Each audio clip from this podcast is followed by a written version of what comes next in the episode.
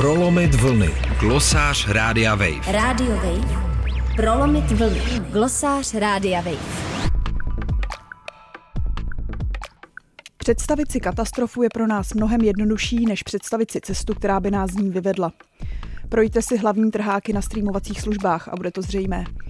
Umíme vymyslet a stvárnit tisíc a jeden způsob, jak naši civilizaci zničit. Nalezení její stabilní podoby jde ale většinou na úkor našich základních hodnot, jako je možnost jednotlivců rozhodovat o svém osudu nebo demokracie. V takovém moři dystopické imaginace působí kniha Ministerstvo budoucnosti amerického spisovatele Kima Stanleyho Robinsona jako zjevení. Ráda bych upozornila na to, že tento text pracuje s obsahem knihy. Bez nových zázračných technologií nebo mimozemské výpomoci nás Robinson vyvede z rozpadající se společnosti roku 2024 do druhé poloviny století, kdy jsme jako lidstvo změnu klimatu a všechny další hrozby zvládli. Co jsou podle Robinsona společenské pohyby, které nás můžou dostat z brindy? Vlna veder zasáhne v roce 2024 Indii a jejím následkem zemřou během týdne desítky milionů lidí. S hněvem a poznáním, že jí zbytek světa nechává na pospas změně klimatu, kterou z velké míry nespůsobila, si Indie zvolí zcela novou politickou reprezentaci, zastupující co nejširší vrstvy společnosti. Opustí pařížskou dohodu a pustí se do radikálního udržitelného převratu, který obsahuje jak masivní rozvoj agroekologie a obnovitelných zdrojů, tak kontroverzní geoengineering s cílem vyhnout se extrémnímu počasí. Vznikne také teroristická skupina Děti Kálí, která vyhledává vyníky klimatického rozvratu na globálním severu a postupně je likviduje. V rozhovoru ke knize se autor zmiňuje o tom, že psát tento úvod bylo stejně těžké, jako bude ho číst. To mohu potvrdit. Obzvlášť, když jsem knihu začala číst v létě minulého roku, kdy vyprahlá Indie zoufale čekala na monzunové deště.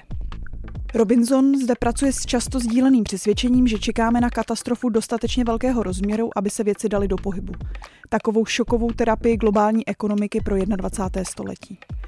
A ukazuje, že jakmile se tímto způsobem věci do pohybu skutečně dají, nebudou už vypočitatelné a přinesou sebou také velká rizika, protože čas pro dlouhodobou a dostatečně promyšlenou klimatickou akci jsme už propásli. Kromě změn odstartovaných katastrofou, ale autor popisuje také plánovanější kroky, které v kombinaci svých efektů v jeho fiktivní realitě zachrání naši civilizaci.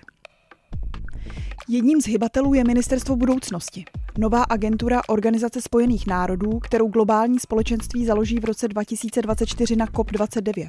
To je konference, o jejíž pořádání má zájem usilovat i Česko. Založení agentury je reakcí na zcela nedostatečné výsledky desítek let mezinárodních klimatických jednání. Jako řada dalších OSN agentur sídlí v poklidném maloměstském Curychu. Nepracují pro ní ale privilegovaní a spohodlnělí úředníci, ale lidé, co znají zákruty moci a nebojí se jít v hledání efektivních řešení až na úplnou hranu svého mandátu a běžných praktik. Po několika letech věcné argumentace, emocionálního vydírání centrálních bankéřek a bankéřů s využitím geopolitického soupeření mezi zeměmi a pod tlakem hnutí drobných investorů, kteří masově opouští klasické banky, se vedoucí agentury podaří zavést novou měnu garantovanou právě centrálními bankami, takzvaný carbon coin.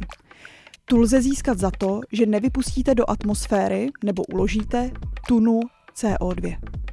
Díky tomuto nástroji se podaří významně prodloužit investiční horizont a peníze začnou téct masivně do projektů, které postupně stabilizují klima. Programátorská skupina ministerstva vytvoří open source nástroje, které mohou nahradit všechny funkce existujících sociálních sítí a lidé se tak mohou rozhodnout, zda chtějí svá data prodat a komu. Původním sociálním médiím se začne říkat predátorská a lidé se postupně přesunou na platformu Yourlog. Vznikne nové náboženství, které v jedné slavnosti trvající 24 hodin propojí vše živé na světě ve vděčnosti vůči Matce Zemi a vytvoří nový typ vědomí a globálního propojení, které pak ovlivní politické zadání i rozhodování. Nejvíce kontroverzním hybatelem Robinsonovy budoucí cesty je ale terorismus. S jehož pomocí autor vyřeší řadu složitých společenských problémů, i když v rozhovorech jeho takto silnou roli odmítá. Už jsem zmínila děti kálí, které po desítky let postupně snižují prestiž fosilních boháčů a dělají jejich život na planetě nesnesitelný. Teroristické skupiny ale také v knize během několika týdnů zcela vypnou sektor letecké dopravy. A to tím, že létání ohrožené útoky drony začne být nebezpečné a lidé se od něj masivně odvrátí. Na scénu se vrací lodě poháněné obnovitelnými zdroji a vzducholodě. Terorismus stojí také za ukončením ropné ekonomiky v Saudské Arábii, kde dojde během pouti do Meky k vyvraždění většiny saudských princů a konci vlády jejich klanu. Nová vláda vyhlásí okamžité ukončení těžby ropy pro spalování a vyžádá si kompenzace v podobě carbon coins, které pomohou vyřešit největší nerovnosti země, která si nově říká prostě Arábie. Se stejnou motivací zvítězí v Brazílii krátce poté prezident s programem plné ochrany amazonského deštného pralesa. Robinson nabízí lidem usilujícím o změnu jasné poselství. V dnešním komplexním světě, kdy nejsme už často schopni rozklíčovat kvůli nekonečnému množství vazeb vztahy příčiny a následku, je nutné vydat se všemi cestami. Některé budou vedeny analýzou, jiné zoufalstvím, ale všechny budou tváří v tvář blížící se katastrofě legitimní. Žádné jedno řešení není samospásné. Zároveň ale nikdy nevíme, která drobnost se propojí s dalšími událostmi ve velký pohyb a nakonec změnu. Pro Radio Wave Anna Kárníková. Prolomit vlny. Glosář Rádia Wave. Radio Wave. Prolomit vlny. Glosář Rádia Wave.